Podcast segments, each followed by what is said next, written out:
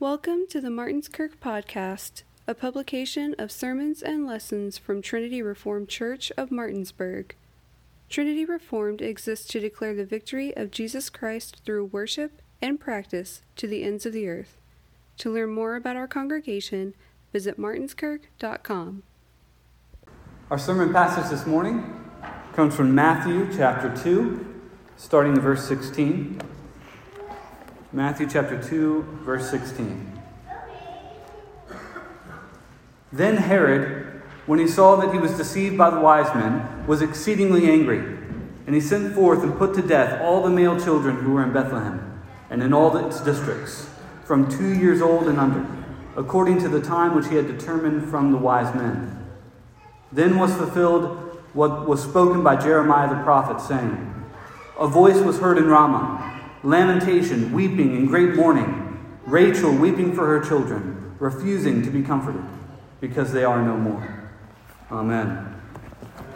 Let us pray. Our Father in heaven, may the words of my mouth and the meditations of our hearts be pleasing to you, O Lord, our rock and our redeemer.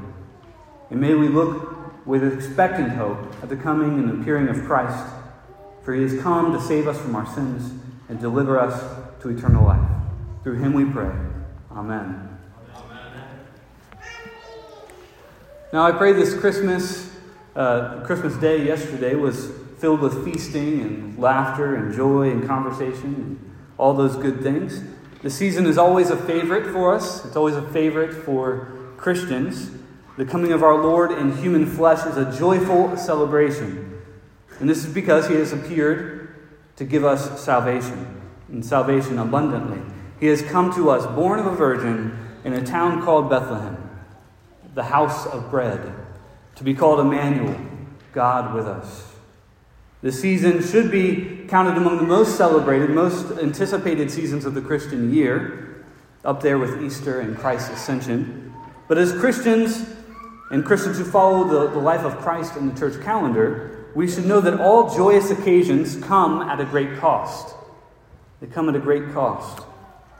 Before the celebration of Easter, we celebrate, or I should say, we observe Lent and the Passion of our Lord. All victories cost lives. Some of the biggest national celebrations that we can think of have cost thousands of lives. Before a birth, there is much pain. Before we can feast, we must work and toil, struggle, pain, and sorrow. All of these things are they preface our joyful celebration. And this is because life is cross-shaped.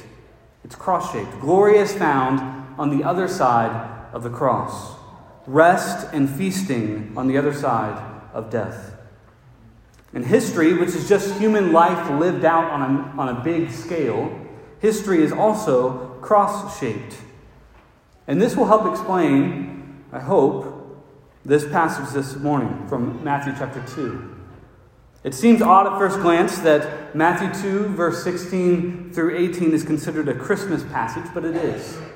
This is a Christmas passage. Some may think, I thought we were celebrating a birth and not mourning the death of infants. It seems like a, bit of a downer to the Christmas spirit, doesn't it? But this is actually an important event. It's an important event in the Christmas story. It is not meant to damper our joy, not meant to damper our spirits, but to deepen our hope of the coming Messiah. And to show us the cost of such a blessing. Christ's appearing promises that our mourning and our sorrow is a prelude to joy and blessing. And in fact, his coming turns our sorrows into joy, even our greatest losses. So, what is taking place here? Well, in the Christian calendar, we commemorate in a couple of days what's called the Feast of the Holy Innocents, which is the feast of uh, in celebration of the sacrifice of these children on Christ's behalf. So, what is happening here before this massacre of children in Bethlehem? What's, what's the context of this passage in Matthew chapter 2? Well, at the beginning of the second chapter of Matthew, the birth of Christ is recorded the birth of Christ that we celebrated yesterday. Our Lord Jesus, as prophesied from old, was born of the Virgin Mary in a little town called Bethlehem in Judea. And was, was uh, uh, in those days, king, the king of Judea at the time was Herod, Herod the Great. Of course, his name is kind of ironic in this particular situation. No great man would act the way that he did.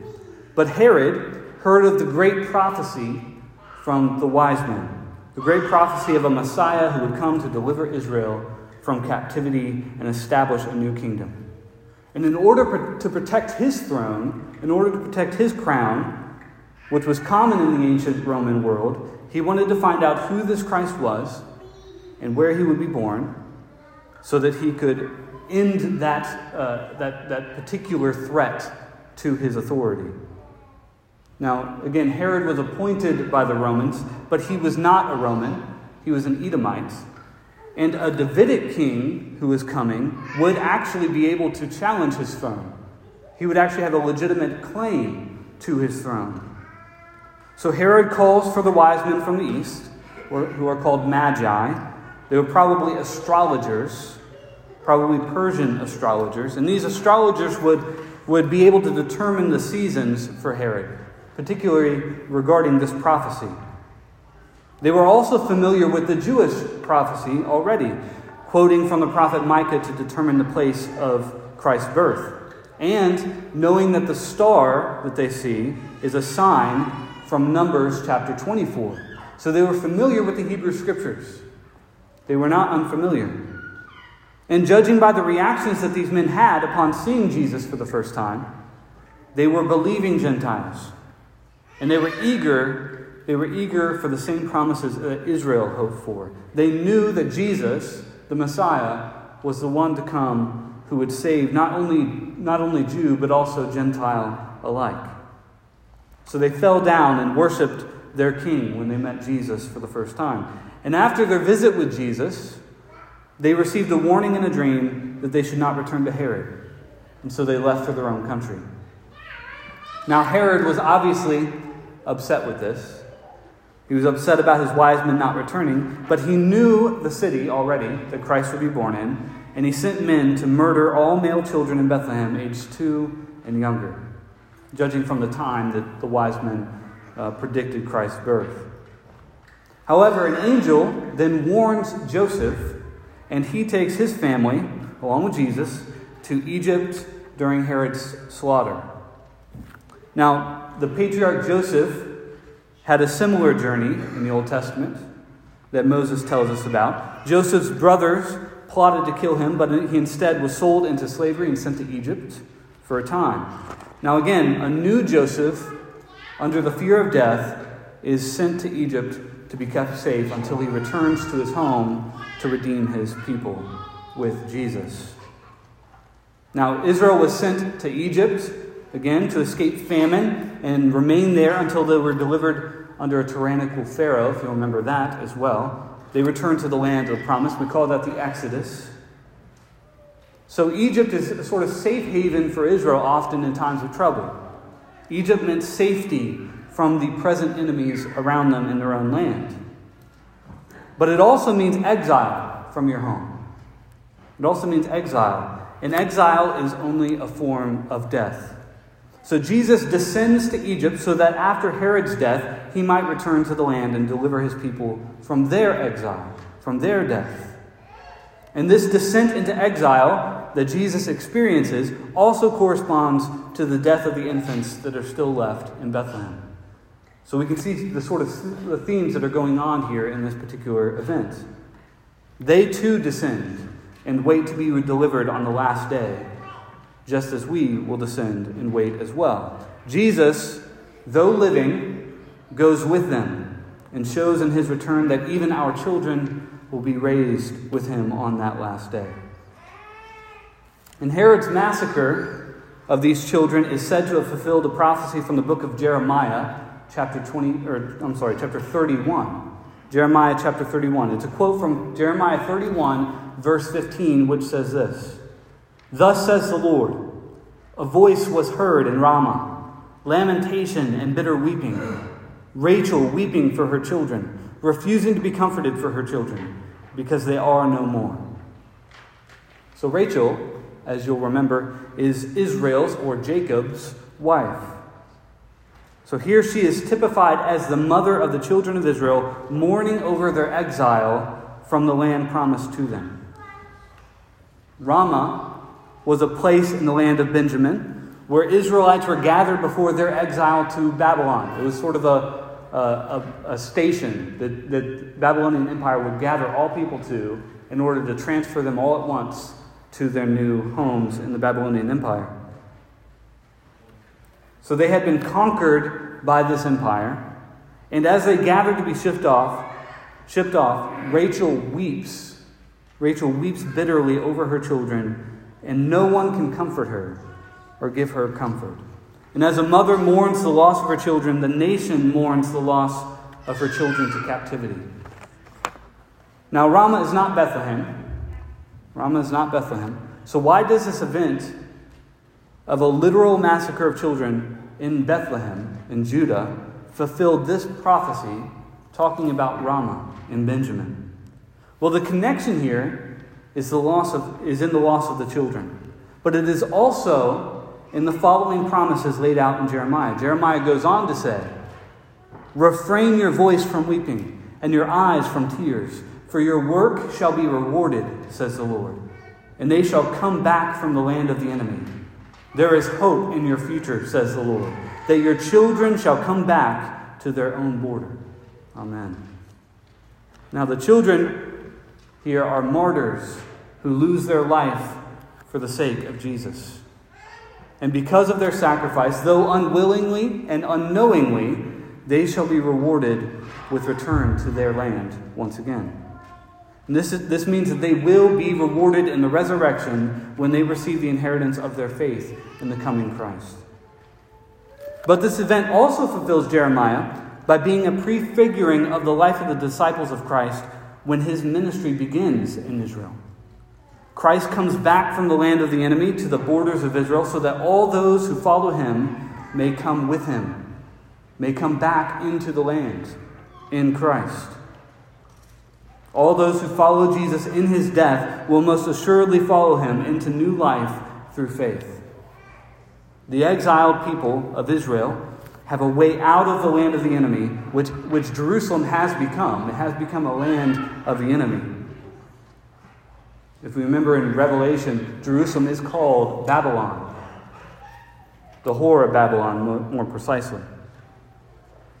But not only Jerusalem, but the Roman Empire has become a new Babylon over them as well. And the disciples will feel, feel the sting that Bethlehem felt for following Jesus. They, as children of God, will follow in the same steps as these children in Bethlehem. They will be beaten, mocked, killed, for Christ's sake. St. Stephen is seen as the first martyr of the Christian church, but before Pentecost, there were these little ones unwillingly giving their lives for the cause of Christ. May that we in all things follow our Lord knowingly or unknowingly, wherever he leads, because we know it always ends in glory. And isn't this the hope of every Christian? Isn't this the hope of every Christian? That all our hardships, all of our struggles in Christ lead us to glories unspeakable. And this means that all of our loss, all of our mourning is for a purpose. It is not meaningless. This horrendous massacre of infant boys in a small town of Bethlehem at the beginning of the first century is not inconsequential. God had it written down for our sake. It matters. And it matters for the glory of Christ and for his salvation. Our catechism says that God will make whatever evils he sends upon you in this valley of tears turn out to your advantage. Or Romans chapter 8 verse 28 says, "And we know that all things work together for good to those who love God, to those who are called who are the called according to his purposes." But sometimes it appears as if help may never come, or the sorrows keep compounding and compounding with no end in sight. So, in a similar way, Rachel's weeping appears to not cease. It appears to, she can't be comforted, that this weeping will never cease. Now, we've had families here who have, who have lost children in the womb. We've had families here. We've had one family here who has lost an infant child. So we know the effects of that in our congregation. We know the feeling of that loss. The grief seems unbearable in those times. Rachel refuses to be comforted for the loss of her children. She is inconsolable. And yet, what man cannot comprehend and accomplish, our Lord can do and does. Rachel's children will return in, per, in the person and work of Jesus Christ, their Lord. The prophet Isaiah says that Jesus will swallow up death in victory, and the Lord God will wipe away tears from all faces. The rebuke of his people he will take away from all the earth, for the Lord has spoken. The Lord has spoken. He has spoken in his word made flesh for us. The very same word that he who spoke all things into existence took on human flesh and dwelt among us so that we through him might receive all things. Our tears will be wiped away. Death and its unbearable cruelty will be swallowed up forever. And our shame will be done away with. Our losses will be turned to gains. To live is Christ and to die is gain. So, those mothers and those fathers of Bethlehem who lost their children did not lose them in vain. The child that they had been waiting on for generations has come, and he will come again. So, parents, if you have experienced this kind of loss, look for Christ's appearing. Look for Christ's appearing. Know that your mourning is a prelude to the everlasting blessings of Christ Jesus. Know that, like the innocents of Bethlehem, the little ones of Bethlehem, your children are not forgotten. They too look for their Christ's appearing when he comes to raise the living and the dead to life eternal in the new heavens and the new earth. Christ's joyful appearing does not happen without its sorrows. This world is full of sin and suffering, and it's, it's, it's there for us to experience and for us to persevere in. But the beauty of the gospel of Jesus Christ is that it is a pledge to us, a promise that our mourning, our sorrow, our pain is a prelude to blessing, provided we believe on our Lord Jesus, who provides those blessings, provided we look for his appearing in expectant faith. So, this Christmas, even in loss or deep pain, we have true joy, a joy that is not built on our fleeting circumstances, but the promises of Christ Jesus our Lord. So, remember these little ones of Bethlehem. Remember them as examples of the mercies of Christ, not just the victims of men. Remember them so as to point to you the hope of Christ's appearing that no matter what may happen to you, what may happen to those around you, what may happen to those you love, our hope is promised and God's word is sure. And remember the words of the Lord to Jeremiah Refrain your voice from weeping and your eyes from tears, for your work shall be rewarded, says the Lord, and they shall come back from the land of the enemy.